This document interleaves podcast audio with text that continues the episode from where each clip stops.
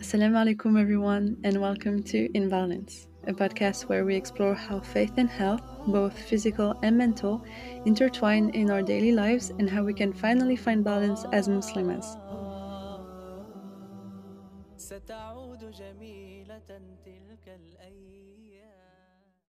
It feels so good to be back. I hope you guys are doing well, inshallah. Honestly, I didn't think that not posting for a week would be weird, but last Friday, subhanAllah, I just it, it didn't sit right. I was like, I, I know that I'm not doing something, even if I told you guys that I wasn't going to post. But anyway, we're back on track. We're ready to start this new year. I hope you guys are enjoying the beginning of 2024.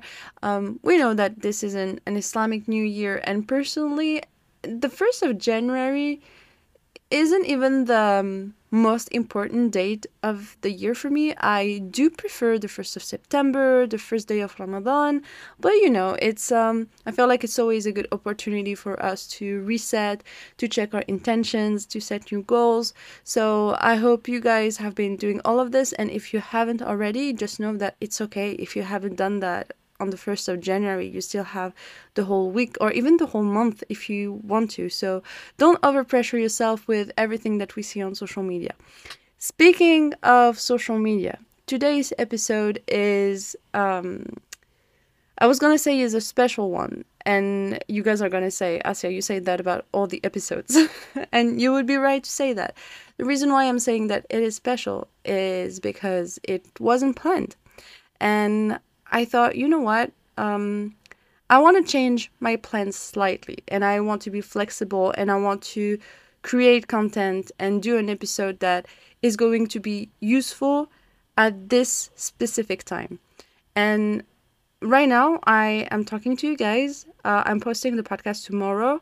And um, today is day 90 of the disaster that has been going on in, in Gaza. And I've been thinking about ways that I can keep using my platforms and my content to help Palestinians, but I also wanted to bring something to you guys to deal with the situation a little bit better because let's be honest, it's been heavy for all of us when it comes to our mental health and even sometimes in terms of physical health. And a few weeks ago, I came across a concept that I hadn't heard of before that is called collective trauma. So I decided to do a little bit more research and I realized that we were currently all experiencing a collective trauma regarding what is going on in Palestine. So I thought I need to I need to address that. I need to bring some comfort, some help to people who might be struggling with this more than others. So, in this episode, I am joined by Halima and Amira, who are the founders of Amaly. Amaly provides mental health services and psychoeducation through different things such as workshops, healing circles, individual and group sessions, and their goal is truly to challenge the stigma surrounding mental health in the Muslim community but also in multicultural communities. In this episode, we discuss the definition of collective trauma, especially regarding what is going on in Palestine. We describe how it manifests itself both in your mental and physical health. We also talk about the part that faith plays both for Palestinians and us witnessing this genocide. And finally, Halima and Amira share pieces of advice on how to deal with personal and collective trauma. I truly hope that you will find this conversation as insightful as I did and that it will make you realize how how important it is to take care of yourself and take care of your health during these difficult times. I know how sometimes it doesn't feel fair, but remember that Allah subhanahu wa ta'ala is the most just and that He promised us that the believers will be victorious. And that means that Palestine will be free. Okay, there we go. Assalamu alaikum, everyone. I hope you're doing well, inshallah. Welcome to a new episode of In Balance. Um, today is is an episode that wasn't planned, but I thought it was very important. And the guest that I have today, I had planned from the beginning.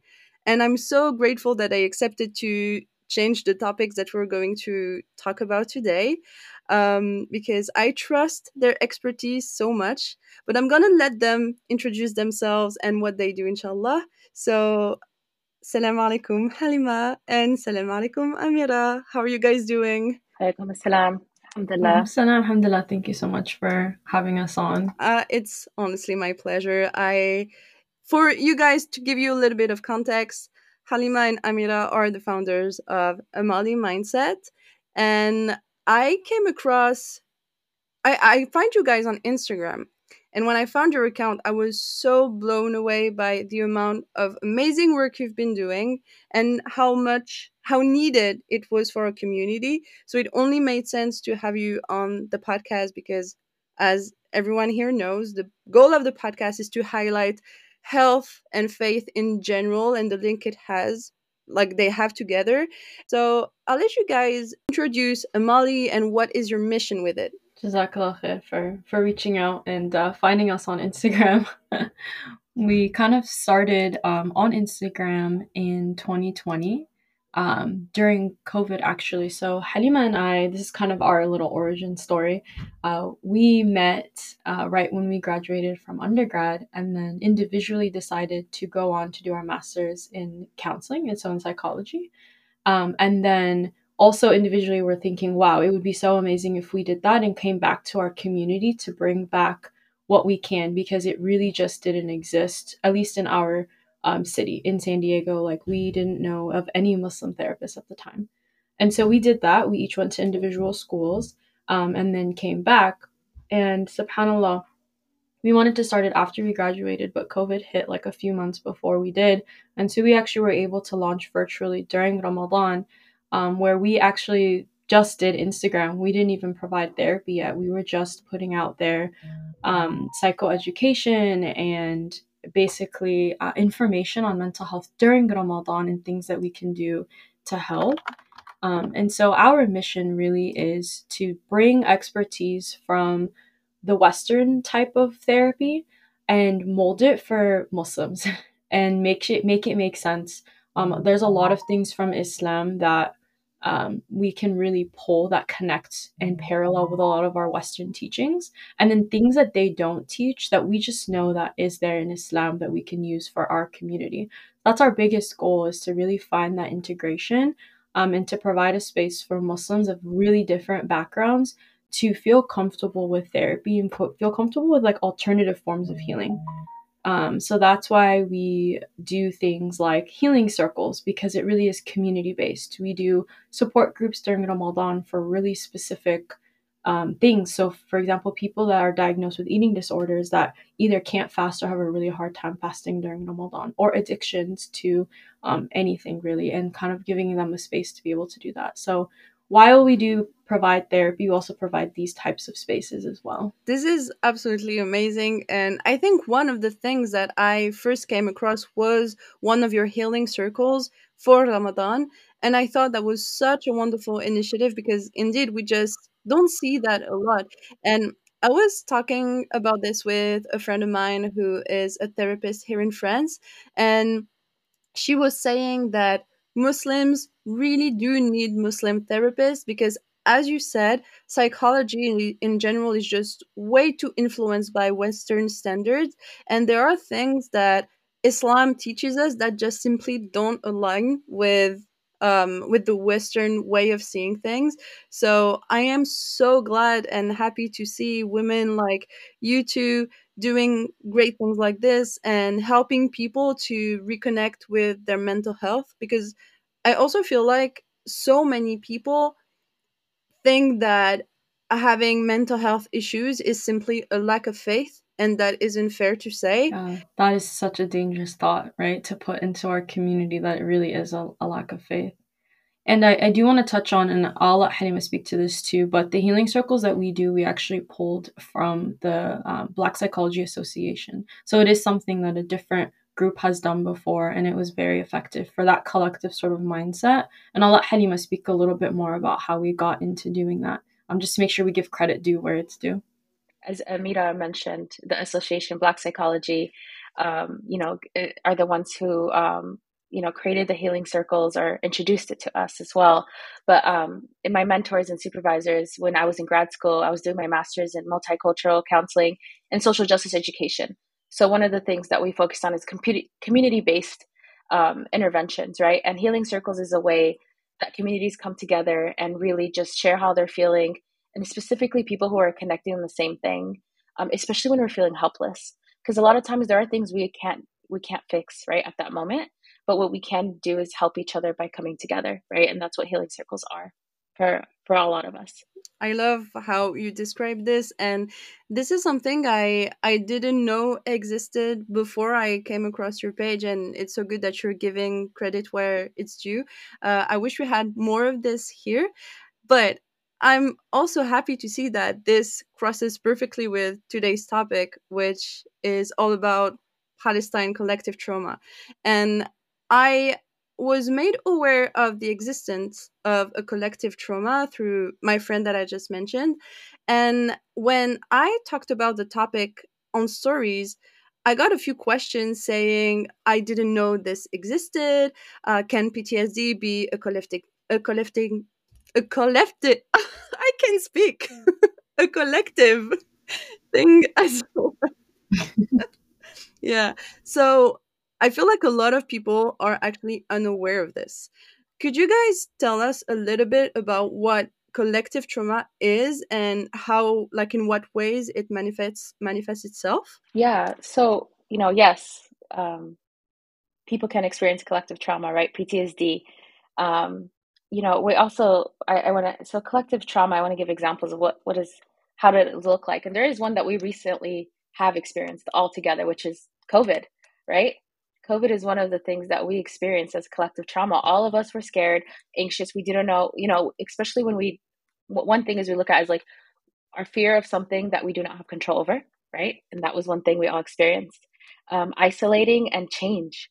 Um, so that all happened. And same thing when we're looking at, um, you know, what's going on right now, right? Is we don't feel like we have control. We don't know what's going to happen. We don't know when things are going to end, right? So that's an example of how collective trauma looks like for us. And thinking about right now, you know, I'm not I'm using COVID for a reason because right now, even till this day, we still have people who are still struggling from the after effects of COVID. And we're still experiencing it right now, right? A lot of people have developed uh, anxiety. And if they had anxiety before, they're more anxious than before. Same with people who have experienced and watching Think going full steam, is that they would get anxious already, worry about their family, but now with everything going on and ongoing, then they're even more anxious and more depressed, right? So it's ongoing. So another thing is PTSD is post traumatic stress disorder versus complex. We what's going on when it's ongoing, even COVID, right? It's still ongoing, right? They call that complex trauma. So I just want to emphasize kind of the differences because what Palestinians are going through right now is not PTSD; it's complex trauma, meaning it's ongoing. Um, so just understanding that, and it is collective trauma, right? That they're all experiencing and and things and how it manifests, including like the symptoms, is panic attacks, um, trouble falling asleep, uh, anxiety, uh, which is rooted in is rooted from fear, right? Um, having a hard time falling asleep. I don't know if I already mentioned that, and uh, flashbacks. A big one is hypervigilance. Um, and nightmares. Uh, we've been hearing a lot of people having nightmares, and I think that's also connected to watching uh, photos and videos um, which is vicarious trauma, is when you're watching something and you're you end up um, taking on, you know, the as if you're experiencing it yourself. Um, and let's see, what else am I missing? Um, and I mean, you want to add anything on the physical and how it, it manifests physically? Yeah, the other thing I see with people that are experiencing like like trauma, either collectively or after effects, is like digestion issues, stomach issues, headaches, things like almost like your body is physically holding on to these traumatic things and you haven't helped it or your body hasn't been able to let it go and so it manifests itself and stuff like that which is super interesting and and really can affect your immune system too. So that's why it's really important to actually understand trauma, how it affects your body, that there are different types of it, and that it can have long-term effects on your body if you're if you're just completely ignoring it for years on end, and it, it makes people sick. Um, and I love that you're really like piecing out the different types of trauma. I think the West has a very rigid idea of post traumatic stress disorder and diagnosing it that it has to be post it has to be a very specific traumatic event your system your symptoms have to be you know attached to that specific trauma but that's not exactly how we work and that's not exactly how collective society works either like we feel for each other and a lot of times we experience things together and the complex trauma is so important to really think about because and we heard this from actually a psychologist that works in the West Bank and has obviously gone to Gaza as well. They don't treat trauma in Palestine, right? Because it's ongoing, it's their life. It truly is. And the occupation has been there for over 70 years, and people are born into it and live it their whole life. So they're never really treating trauma because there's no post. It's just like life. And so they're treating coping, they're treating anxiety, they're treating how someone with autism can experience what they're experiencing in in their world and how they can sort of like cope with it and adjust to it they're treating anxiety they're treating physical symptoms. So um, you know I, I really love that we're piecing out all the different types of trauma. And if we're talking about folks that are not in palestine you know what we're experiencing is watching a genocide happen. And that's not an easy thing for all of us to experience together. And that will manifest in your body if you know you're not really dealing with it. Like you could be having trouble sleeping like halima sleep uh, is talking about and you're not sure what to do with that and that affects other parts of your body. You're not recovering well you're getting sick more often you're not having an appetite. There's so many different things that you could be experiencing with it. I just want to add one more thing with also like for i see this a lot especially if the palestinians who are living in the west right now but they come from families who are pushed out of palestine or that had to lose that lost their homes um, and thinking about what they have to experience right? Losing their homes having to uh, go to a place that they've never been and having to whatever it is learning a different language and all that trauma that our, your parents or grandparents had to experience and how that you know passed on into your blood right? Because we believe in transgenerational trauma meaning that we inherit you know the trauma of our parents and our grandparents if they there hasn't been a, a way of if it hasn't healed right? So a lot of the people who are in the west palestinians and they're like yeah i'm feeling highly impacted by this. It's crippling me you're wondering is also which part of that is also your parents and your grandparents trauma that you're holding on in your body as well. So just want to also add that part in there. Yeah this is something that i feel like is very important to mention. Um, i have seen even yesterday uh, subhi taha he was sharing um, how his parents left everything, just like their house was still with all their souvenirs and their memories, and they just left like this and and flee to the U.S. And I, when I was listening listening to his story, I thought this must have been so hard to just leave everything you built and your home and to go to a country that not only is not yours but also is completely different like on the end of the spectrum in terms of beliefs in terms of what you're used to. And when we think about what palestinians are going through i feel like it's very easy to limit it to what is going is currently going on in gaza and and like being exposed to sh- so much violence and atrocities. But it goes way beyond that. And um, one thing that i've i've been finding hard is that and and and I think that's something that we will talk about in the episode is that indeed your body is going to have might have certain responses. And I met people who willingly were depriving themselves from certain things. Like it's not fair that i get to eat when they don't have food. It's not fair that i get to live my life when they are under bombs and everything. Do you feel like this is something um, that is can be reinforced when you yourself have your own traumas and then this hits harder? Or like what is going to be the difference between how one person is dealing with this from mm-hmm. another?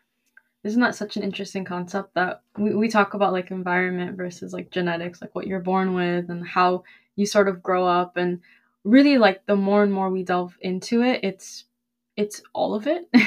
Each person is going to react differently. And, and what you're talking about, like that transgenerational trauma, there is evidence for it. Like it seems like a magical sort of concept, but it's called epigenetics, right? And it truly means that there is mutations to your genes while you're living, right? The way your body's reacting to things and you pass it on to your children and so what's really important and and it, this kind of ties into the concept of like how you react you're not sure how you might react right it's accepting that that's how your body is reacting and what are you going to do with it? Because are you going to want to pass that on to your children genetically? Like are we thinking about our future generations as well?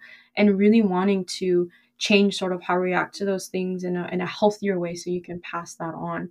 Um, i think this is such an interesting concept and the, the true answer is like you never know how you're going to react right? Like even us like all of our clients are also different. It's really hard to be like oh this is where it's from. This is like why you react we all react this way. It's never uniform. Yeah i mean i think it's also looking at how our parents are coping with it now or how they coped with it before right?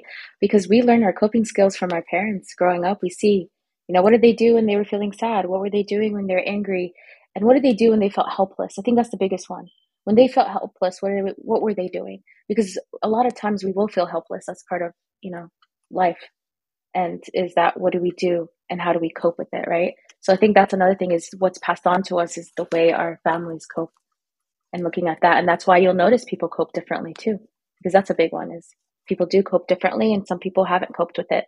And if your family hasn't coped with it at all or haven't been doing anything to cope with it then you'll notice that it's even harder for you. That that for me is so interesting because i started getting interested in mental health a few years ago but this transgenerational trauma and how you like trauma can be passed down from a generation to another and can and you can experience it without realizing that you just got it from your basically your ancestors is something that when I learned about it, it blew my mind.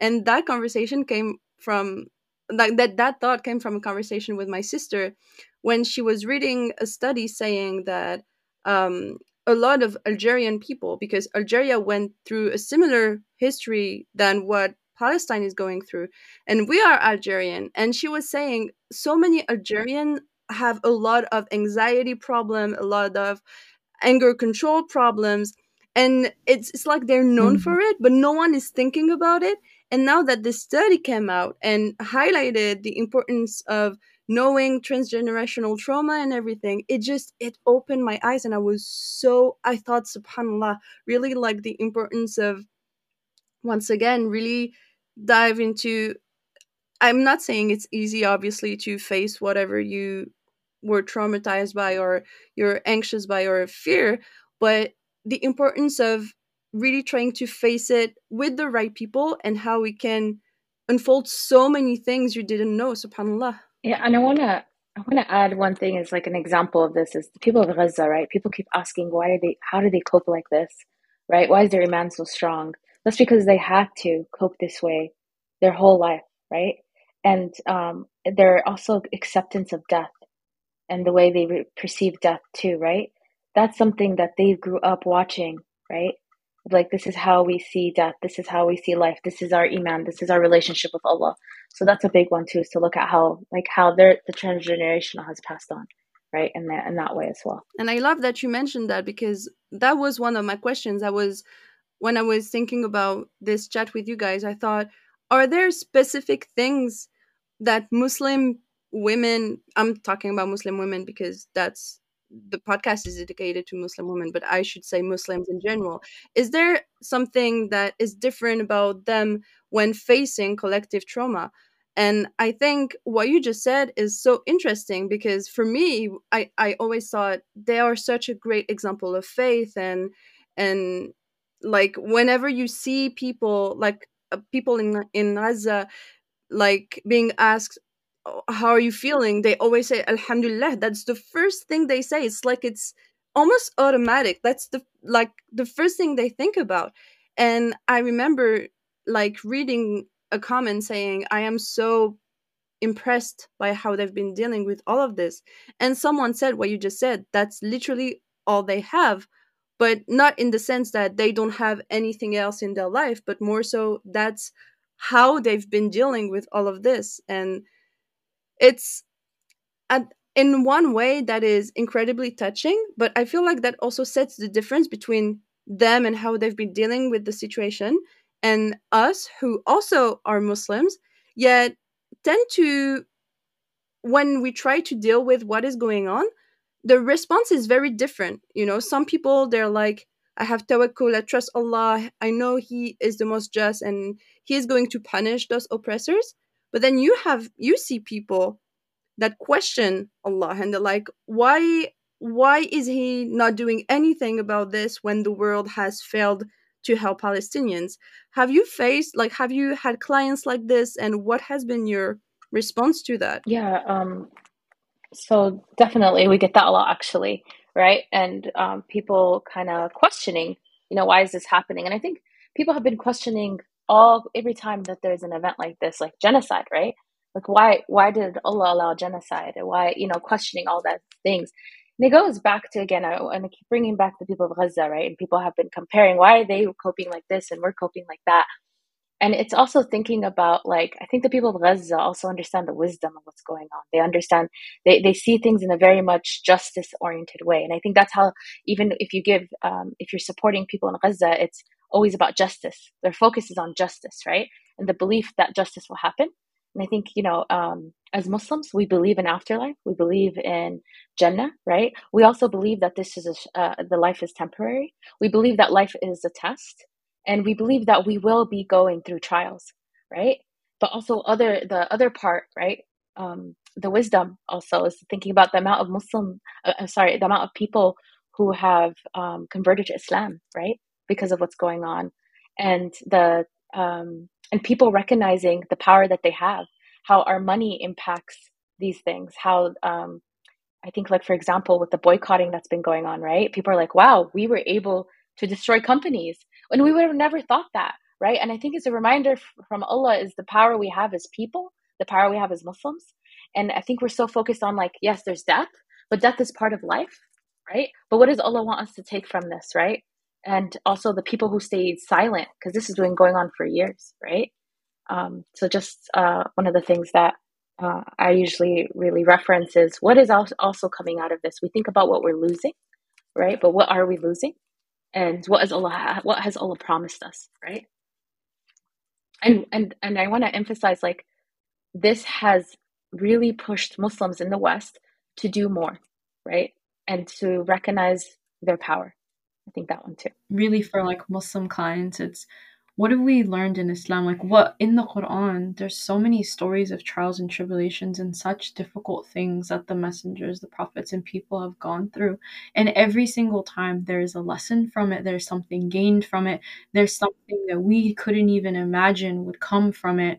And so that's what I get reminded of right and you know the the Quran like talks about Palestine right it talks about it's going to be free one day, right? And so I think that's what keeps a lot of people in Palestine going. It's what keeps a lot of us going is that you know we we have to be resilient through that and this this is something that we know is going to be free at one point um and so that's what i think of and the other thing i think of is um a hadith and I'm trying to remember the exact one, but the one that talks about like if it is the day of judgment happening in front of you and you are planting something, you finish planting it, right? You finish going all the way through it. And that reminds me of the next question I get from a lot of people is like, why is Allah doing this and how can I like keep living my life if this is happening? That's how. That's exactly what Allah's telling you.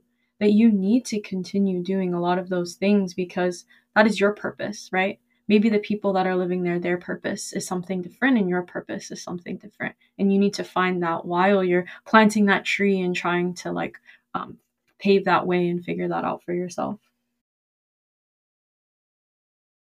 A few years ago i, I think it was when the the, the there's there had been attacks in Sheikh Jarrah and I Palestine had always very very special place in my heart. And I used to get so crazy mad and angry anytime I would hear what was going on because and I wasn't questioning Allah, but it was more so like being angry at people basically and at the word for letting that happen. And back then I think my faith wasn't as strong as it is now. But it's not what it is about. It's more so that I didn't really read and learn as much as I should have back then. Because the more you read and study and deeply connect with the words of Allah, the more you realize that if He makes certain people go through so much, is because He loves them deeply. And it's sometimes it's a concept that is hard to grasp because we're only human and we're so influenced by this dunya. That's how we were created. But when you read the quran when you study you study the, the islamic literature you realize that if prophets who were messenger messengers and chosen by allah they knew that they were going to jannah yet they had to go through situations that we would never bear. Like sometimes I think about certain th- things and I'm like I don't know if uh, how I he went through this. And I'm thinking that Allah must love Palestinians so so much for like them to go through this yet still say alhamdulillah in like through everything. And one thing that I said on the account is that first of all, Palestine holds a deep, like a very important place in in our religion. So many prophets were born there. It's just you know it's a sacred a sacred place. It's it just has this deep meaning for us. So I understand how frustrating it is for people and and why collective trauma around Palestine exists because it has that deep importance for us.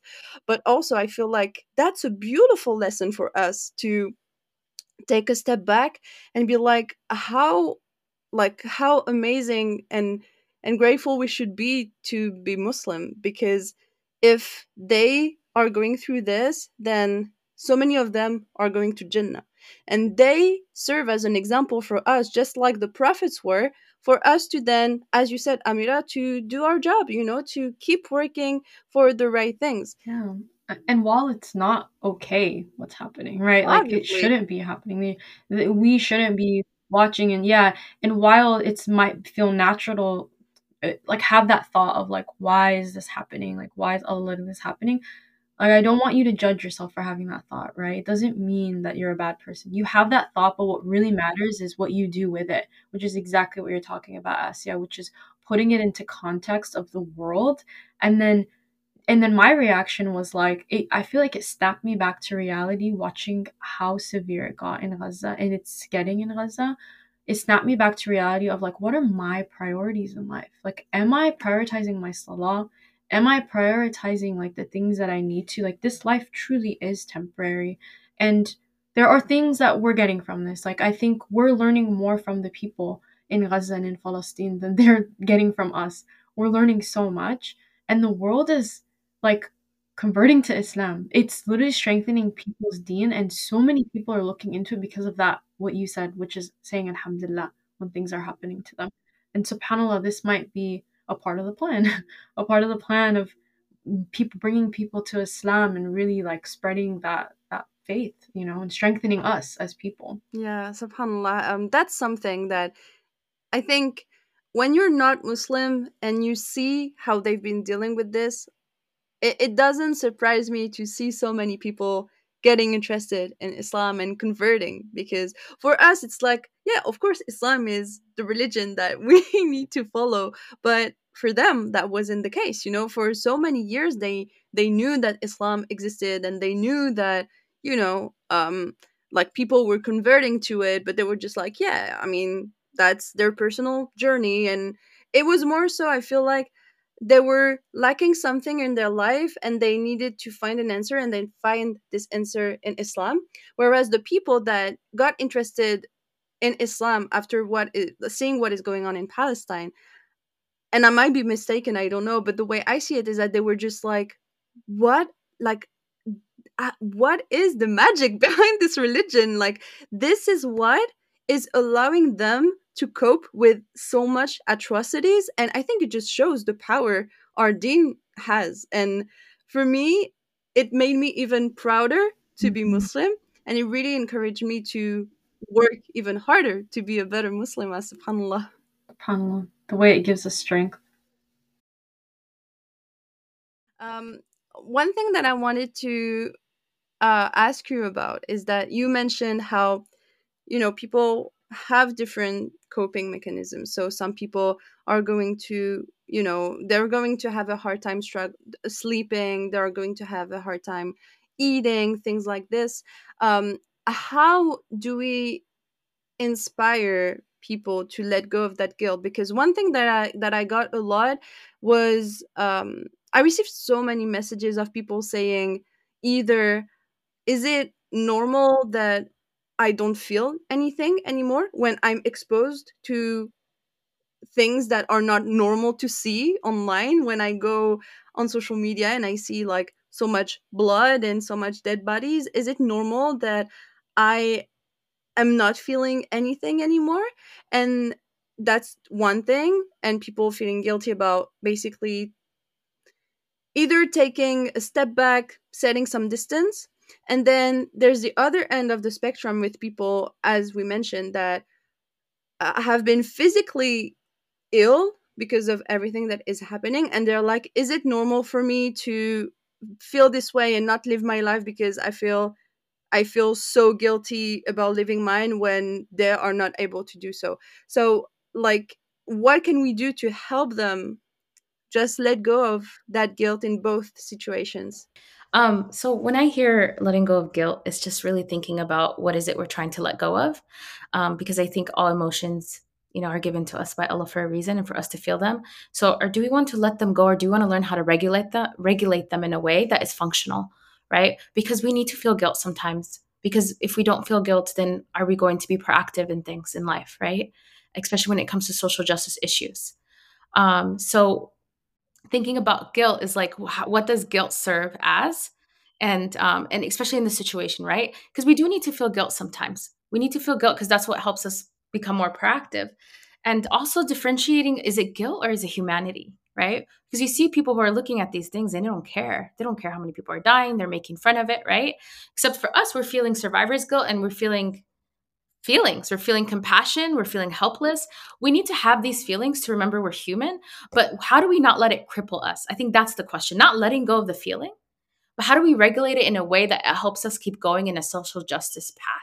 How do we help our communities right? Not letting it go because we need it. Um, and then also thinking about how are you functioning with this feeling, right? Just like grief, how do we function with grief? We're always going to be grieving our people, right? You're always going to feel sad in what's happening to them and their suffering. We need to grieve for them because that keeps us proactive. Um, but we don't want to get rid of our grief. But how do we function with it where we're not you know you're not isolating you're not keeping to yourself you're not you know cutting off all social media because you want nothing to do with it because that's also not the muslim thing to do right? Um, can we take breaks from it? Yes. Can we um, you know recognize that maybe we're not we're too depressed and too anxious to be looking at certain things? Yes please. Take a break. You need to be functional. We have to think what do i need right now to function better? Not get rid of all these feelings um, but how do i regulate them?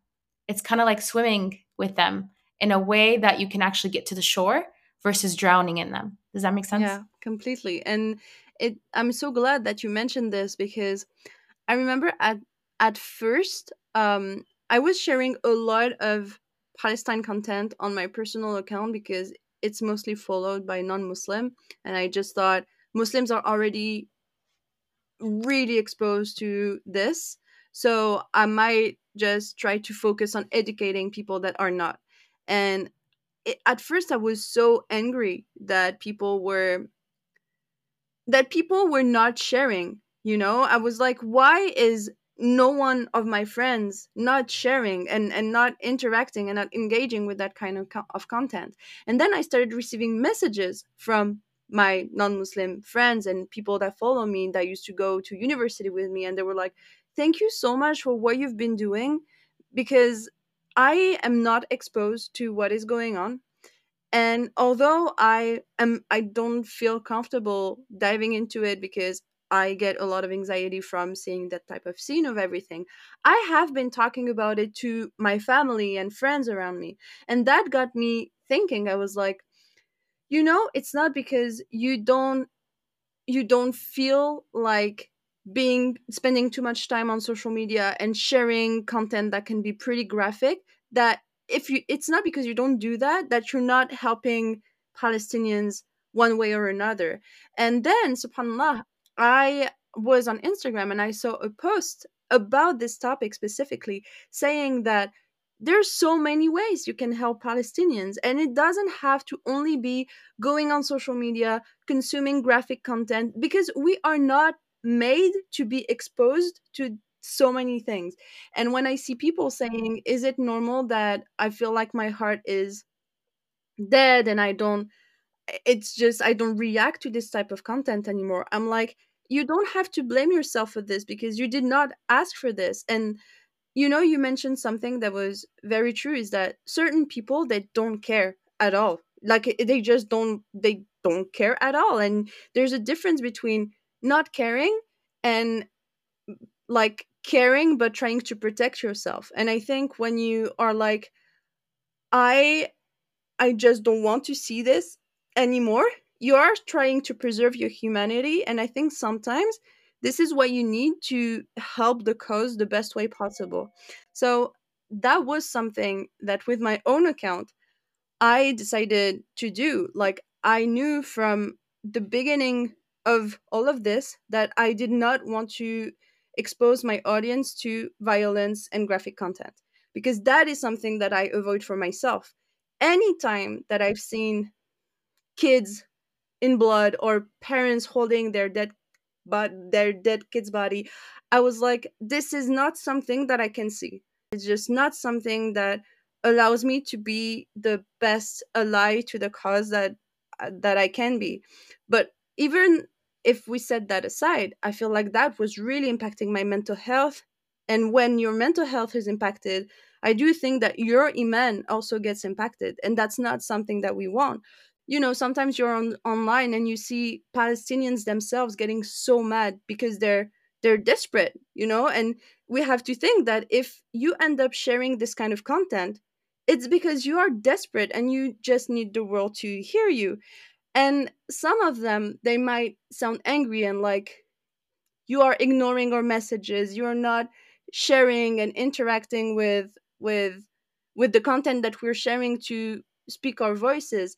But I think we should not take this personally, and you can correct me if I'm wrong, but they are speaking out of anger a lot of the time when they're addressing people like this and we cannot blame them because the situation is is a lot to handle but that doesn't mean that we need to take this personally and force ourselves into something that ultimately might make us sick both from a mental and physical health point of view right? Right. And and they're not saying i want you to share images of all of our dead bodies of my loved one looking like this versus how they looked when they were alive and doing well. It doesn't mean that. It means hear us. It means help right? And exactly what you said is there's so many different forms of like quote unquote activism there's so many different ways to do something that it doesn't necessarily always have to be posting on social media. There's a benefit to it 100%. And there are people that are really good at it and that are spreading a lot of things. And we reshare those things to help. And we also, a lot of us have other expertise in other fields that can be really, really helpful at the moment too.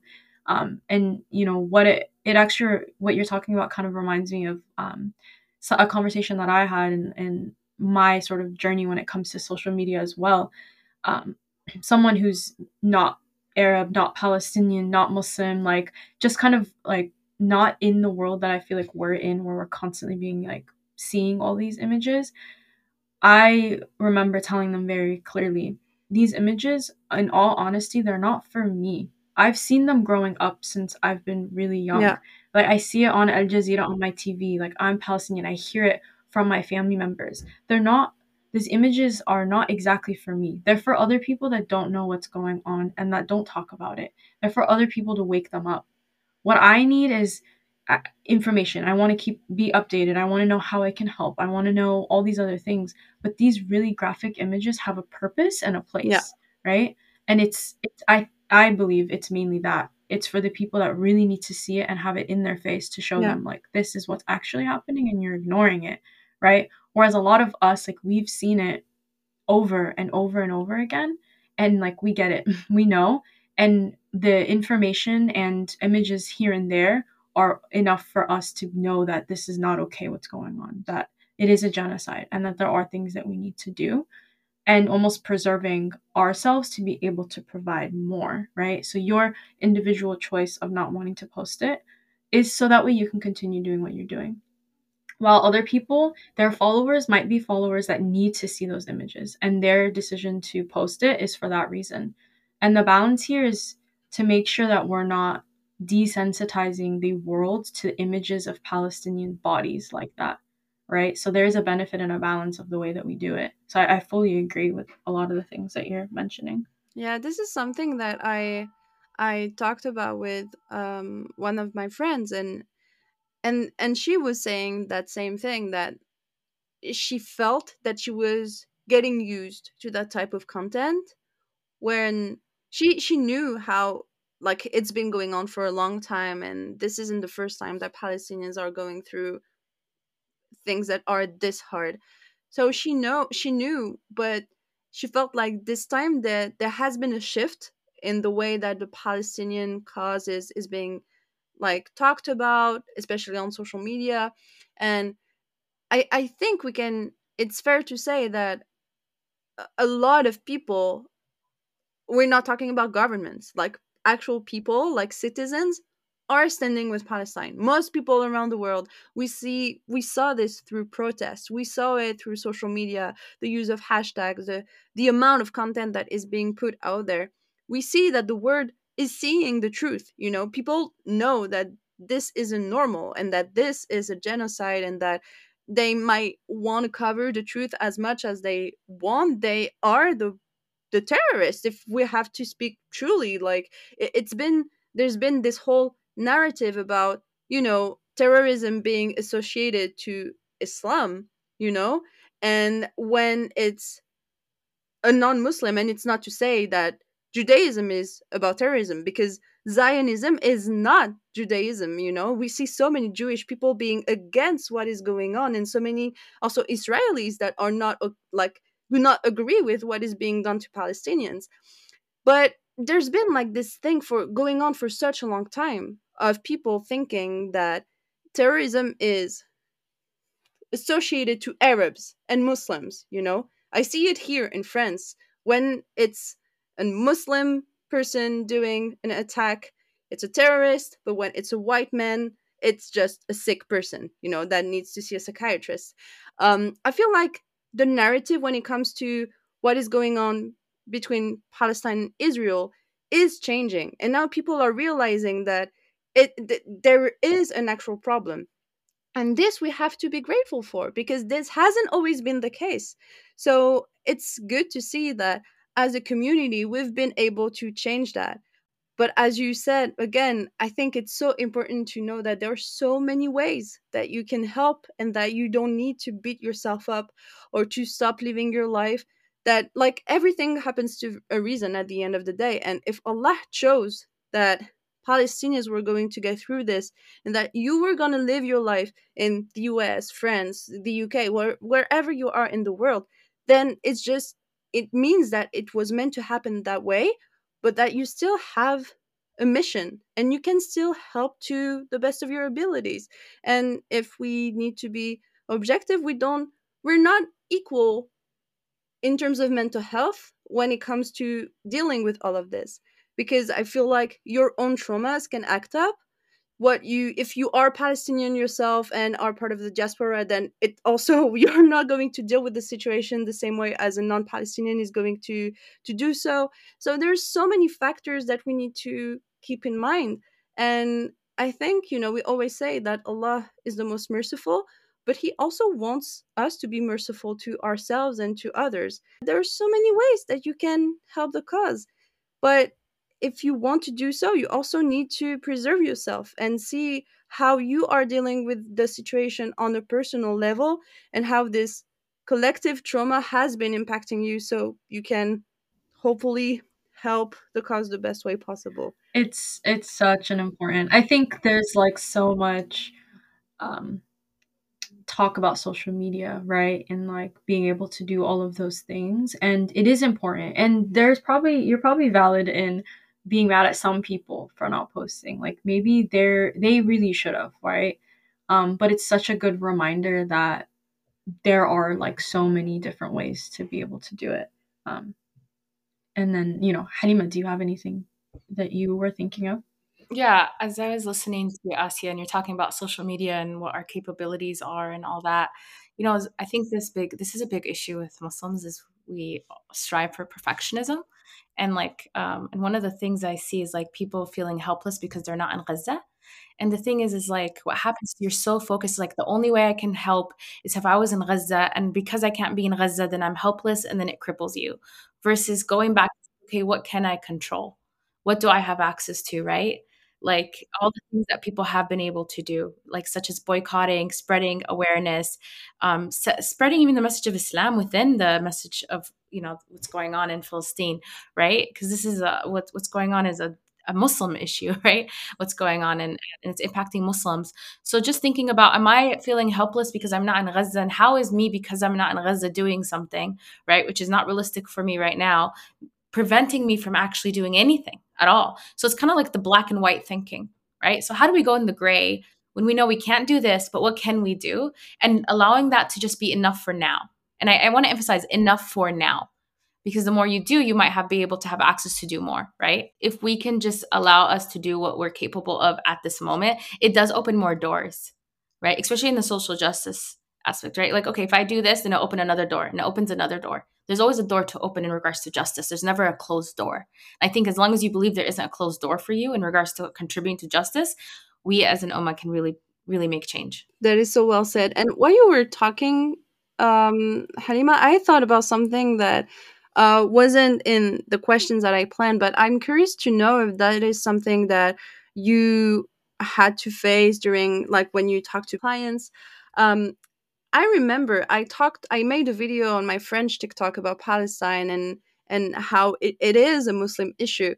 Uh, I got a, flu- a few Muslim people saying, um, "You guys are talking about Palestine because you're you're somewhat related to Arabs, like like you are either from North Africa, whatever." Um, that's like that's why you connect to it so much but you don't talk about like people in sudan or in other countries like Uyghurs and everything. You don't talk about them as much, and they're going through horrible things as well. Why are you making that difference between Palestine and all the other Muslims suffering around the world? Is that something you've heard?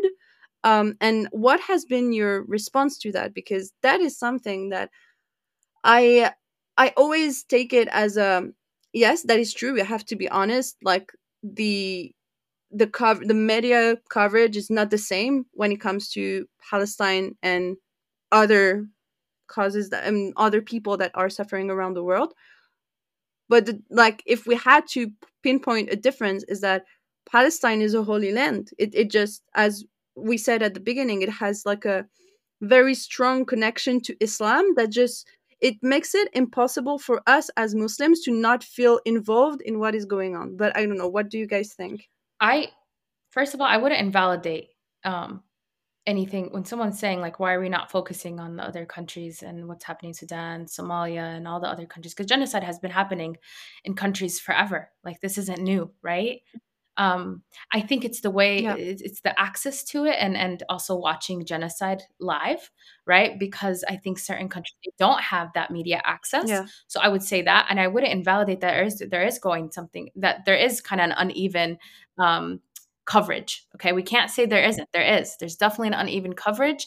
Palestine, in a lot of ways, um, you know, I always so used to say like I feel like Palestine gets coverage, but in a way that has caused it more harm, right? I think this is one of the first times I've ever seen Palestine get coverage in a way that's actually given us something, right? It's spreading in a way that it's actually causing change. Yeah. Um, so there's one thing, right? It's like kind of looking at that. Well, why was Palestine given more coverage even back? And it has actually contributed to the stereotype of Muslims being terrorists. So I want to I want to recognize also that part is why in ways that uh, coverage to certain Muslim countries has caused actually adding on to the stereotype. And then there's coverage that we've as Muslims challenged, like we know this is not what's going on, right? Because of what's happening. Like there's more like more truth coming out. Um, and that, you know, we do, I think, um, tend to focus on Palestine a lot. And there is a cultural aspect to that, right?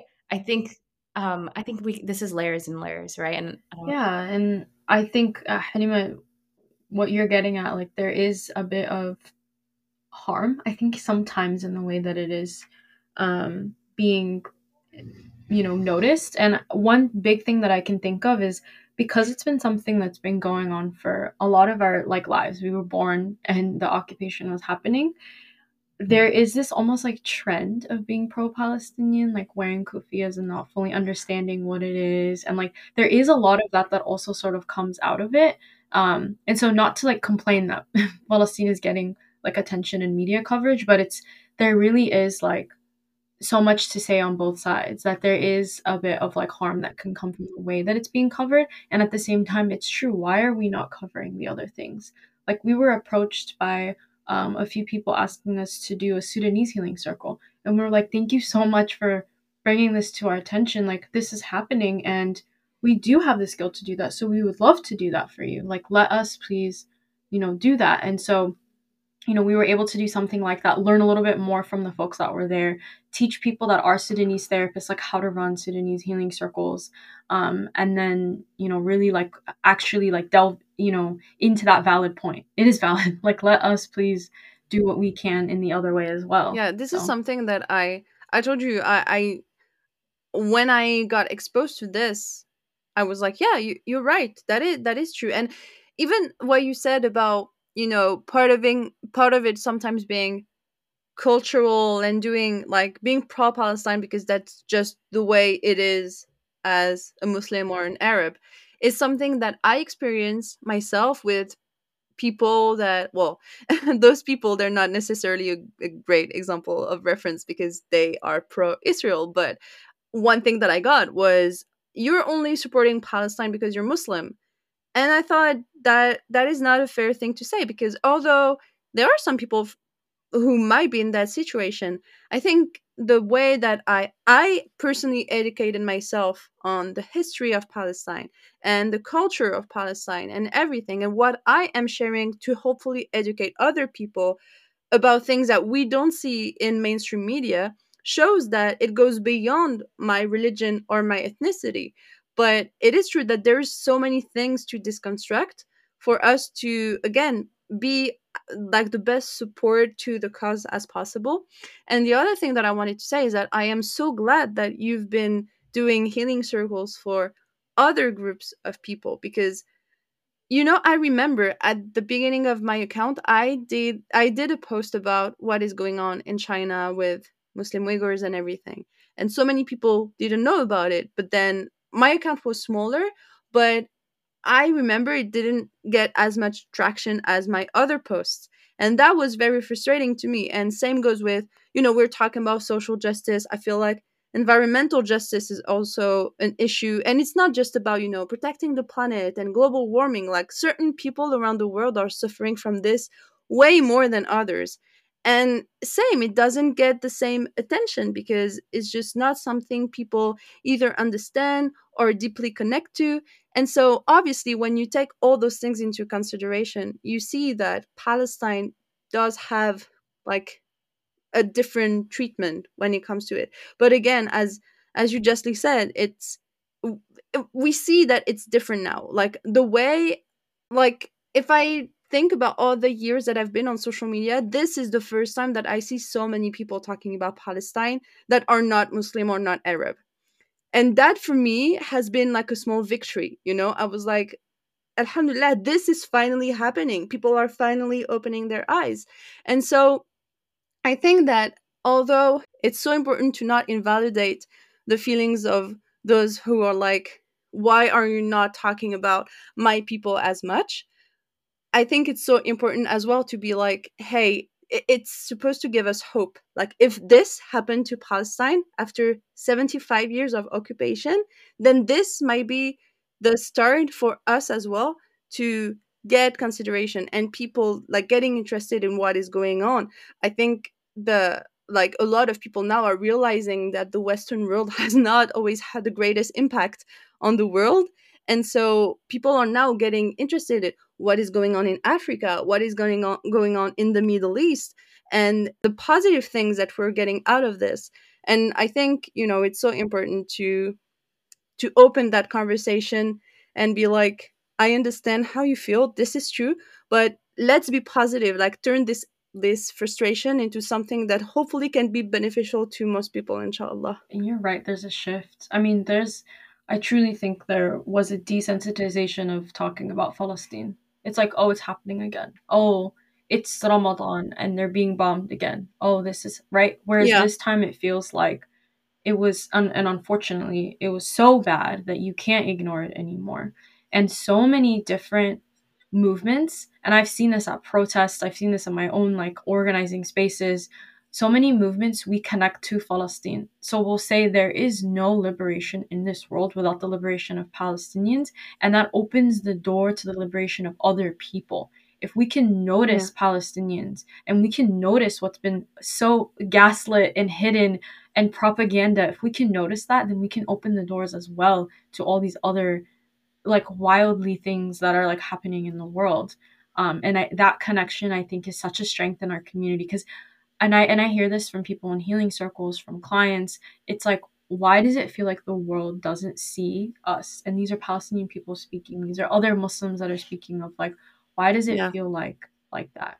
And really actually realistically when you're looking at it the majority of the world like realizes that palestine is suffering that there is a genocide happening. The people in power are the ones that are rooting for it. They're the ones that are taking actions and making decisions and and propaganda on so on media and in the news and all of that to almost make it feel like there are not people that are watching and so when we connect our struggles to each other like that Yeah, with exactly. other people's struggles like the muslim uyghurs like with what's going on in sudan with somalia when we connect all of those things our voices are louder right like we have to remember that we have to remember that when we connect our struggles like that we make a bigger impact Um, can I add? Can I add something actually on that? Because I do want to acknowledge. I do want to acknowledge though that there there is within the Muslim community, right? There are racial dynamics, and I think this can also be connected to kind of a hierarchy on you know Arabs versus other people and ever, other backgrounds, right? So I I don't want to ignore that part either because I think that can still play in with everything else we mentioned, right? Is like we have ignored countries, and as Muslims, we need to take responsibility and accountability for only focusing. Because when I said culture, I meant I think people think it's cool sometimes to wear a kofia and be pro-Palestinian, right? Versus it's not as cool maybe for another country that's going through genocide. And we also need to hold ourselves accountable as Muslims because Allah's going to ask us about that, and we can't say, "Oh well," because it was a holy site. It can't just because of a holy site. So we really need to admit that. Okay, we need to be real with that part too. I love that you mentioned this because one thing that has always really annoyed me is that um, I would look at Arab people, um, people from you know North Africa, and it always felt like they thought they owned Islam, like they had that superiority, and that they were the one that incarnated Islam the best because they're Arab, they're like the same ethnicity as Prophet Muhammad sallallahu alaihi wasallam. They speak the language of the Quran, and what that has always been very frustrating to me because I've never felt like they were the people that knew religion best, to be completely honest. But what really opened my eyes is when I traveled to Indonesia, which is the biggest Muslim country in the world, and the way I obviously no one is perfect, and there are people that practice really well in every region of the world, and there are people that need to improve in every region of the world. But the way Islam was practiced there made me made really open my eyes, and I was like, people need to stop thinking that Islam is is owned by Arabs, and I think there's like this thing that is uh, playing out because a lot of people are going to be like oh yeah I, I like palestine is part of the middle east and it's everything is connected. But it's again it's not fair to think this way because allah did not make islam just for arabs. He made islam for everyone. And when you know when you go to when you see mecca for example when whether you look at people doing umrah or people doing hajj it's just beautiful to see all the diversity that coexists in that one that one space and doing the same thing and that we are all going to be judged the same way when all of this is over. But a lot of people forget about that and I I do love that we mention it in this episode that it's so important to realize that we have also to question ourselves sometimes and our responsibility.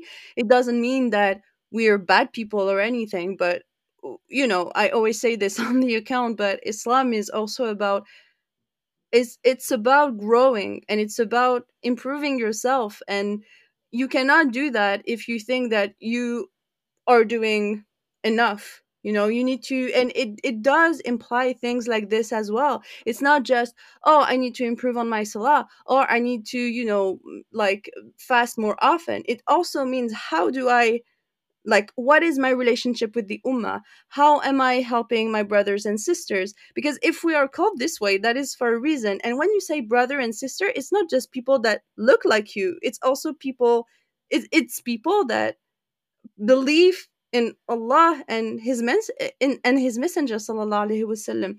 So I think it's so important to have that in mind and I'm so so glad that that we got to to mention it alhamdulillah. I just think it's so so important and Halima I appreciate you bringing it back up reminding us that there is racism, there is colorism, there is those things and and that's what people are reacting to, right? Like why are we in the mention the countries that we mentioned are countries that are non-Arab. Like, why are we not focusing on some of those things as well? So I appreciate you both for bringing that up and reminding us. But hopefully, inshallah, as I said, I really hope that can be the start of people getting into it and at least educating themselves on what is going on in other countries. Um, I, I truly believe in the power of of knowledge and education. And I think the moment we start doing that, that it's just as we said earlier, it doesn't mean that just because you don't share it online that you cannot you know make a change. And i think it's just um, it's really important to have this in mind. So to wrap up the episode i wanted to ask you guys how we can really come together as a community to support anyone dealing with trauma collective trauma and especially considering what is going on in gaza. Well i guess we did mention a few things i think throughout you know the podcast i think as we were talking right is no, noticing all these things is first of all you do want to know what's going on in your body and you want to know what's going on with your emotions. You know obviously seek help right? Um, you know there's nothing wrong with that and either it's a support group a healing circle a mentor um, the masjid you know all these all the all our communities are in connection with us that you know doesn't just have to be therapy there's other ways to seek help.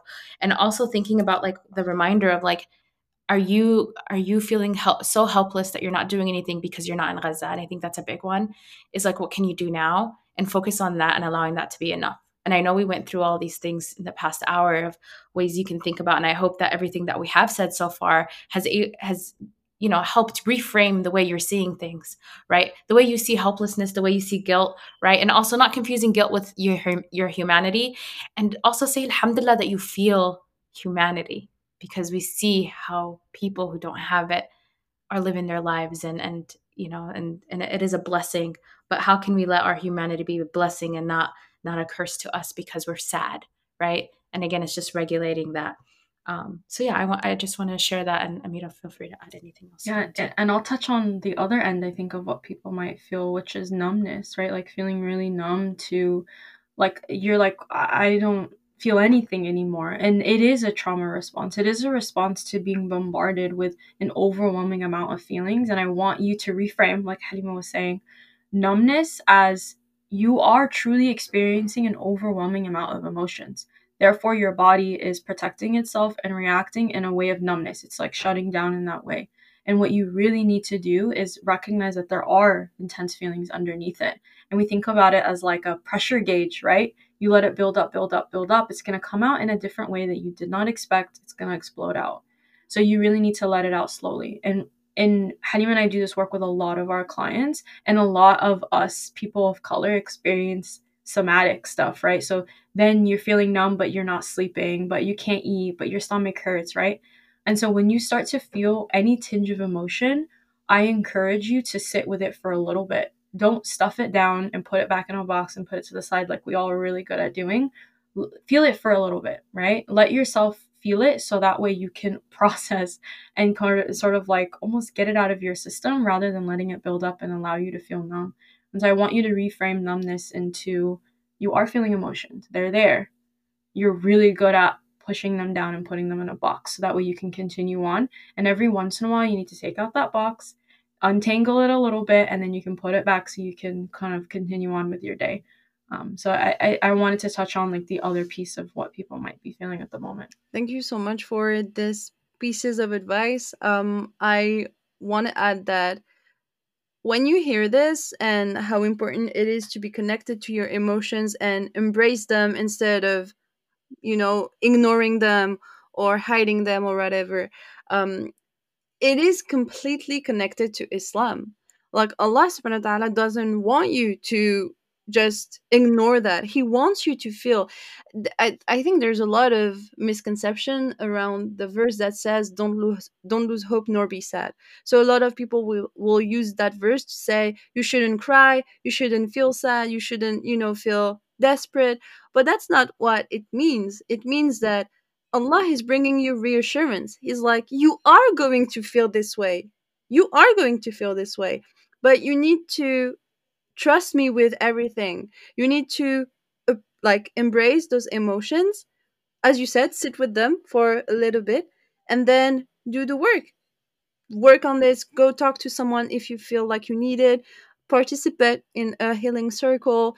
And also one thing that we didn't mention but that is so important is that don't underestimate the power of dua. Like i, I cannot stress that enough but you know when we say talk to someone it, it it's important to talk to people but also talk to allah. Like he he knows he sees everything. He knows what you're going to say before you say them to to him.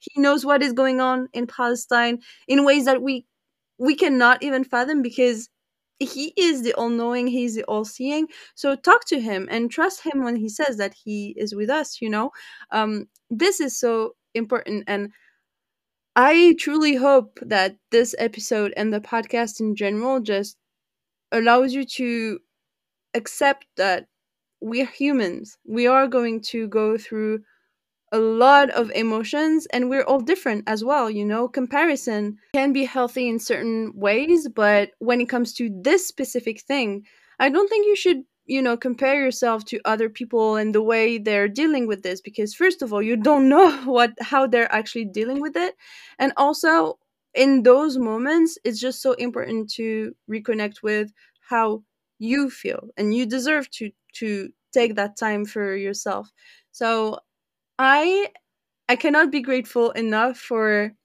both of you two accepting to do this episode with me. Um i would love to to do other episodes with both of you because the first episode I wanted to do were about eating disorders and depression. And um, maybe we can do that in the next season of the podcast inshallah. But i'm so glad that you accepted to change the topic and talk about this um, like have this conversation together because i truly feel like it's important. Thank you so much for having us. Yeah. And giving us the opportunity to share some of the things that we're seeing with like all these other people and hoping that you benefit from it inshallah, inshallah. and we would love to work with you again. Uh, thank you so much. Uh, honestly it's um I, I do really feel like there's so much work that needs to be done when it comes to the mental health space as muslims. Um just an anecdote to wrap up the episode but one of the friend that I keep mentioning, who is a psychologist, she did this conference about uh, Maryam, radiallahu anha, and she was saying in the Quran, Allah subhanahu wa ta'ala says that there was a point when she would have preferred to be dead. You know, she meant she mentions thoughts that anyone in the Muslim community these days would be like, how can you feel this way? Like suicide is haram like you you are lacking faith but we're talking about one of the best women in islamic history. We're talking about the mother of prophet isa alayhi salam. And when you think about this it's crazy. And my friend was saying if allah decided to have this verse in the quran that's for a good reason. He it's the quran. He had the choice of what he was going to put in it. But if he gave you that lesson, it's to show you that even the best people, the best human beings of Islamic history, had those really dark thoughts. So you shouldn't like beat yourself up and be too hard on yourself for feeling the same way. You know, you're only human. Once again, Allah knows what you're going through. He knows that when we are going to see what is going on in Palestine is going to really take a toll on us. It, it's it's only fair. But you really need to just be kind with yourself and find comfort in the fact that Allah knows and that he will make us victorious. Promised to us that believers were going to be victorious. And Alhamdulillah, if you're listening to this podcast, hopefully you are a believer. Palestinians are believers as well. So hopefully, inshallah, we can all meet in Jannah. And yeah, and thank you so much, Amira and Halima, for joining me for this chat. Jazakallah. Thank you for having us, Asia. It's it's been such a pleasure to have you both. Thank you so much to everyone who listened to this this episode. If you have any questions, you can hopefully they can send you a, um, an email i guess how can they reach out to you absolutely so uh, our website is very easy it's amaly.org a-m-a-l-y.org we have a lot of information on there you can sign up for support groups, for therapy, for couples, um, for all of those things. And then you can also email us directly at info at amaly.org. Um, info at amaly.org and we basically we res- both of us have access to it as well as our administrative assistant will respond as quickly as we can and sometimes it's random questions like you know where can i access resources in my random state that i'm in that's not california where we can provide you know therapy so we're very open to um, doing consults and answering your questions, inshallah. Inshallah, that that's amazing. I will put everything in the podcast or the the episode description, so it's easy to find for everyone. But yeah, thank you again so so much to both of you. Thank you to all of you who listened to this episode. And uh, we'll see you in the next one. Not see you. I always say see you. Like like I don't know how to say it because we don't see each other, but you got the idea. السلام عليكم everyone. وعليكم السلام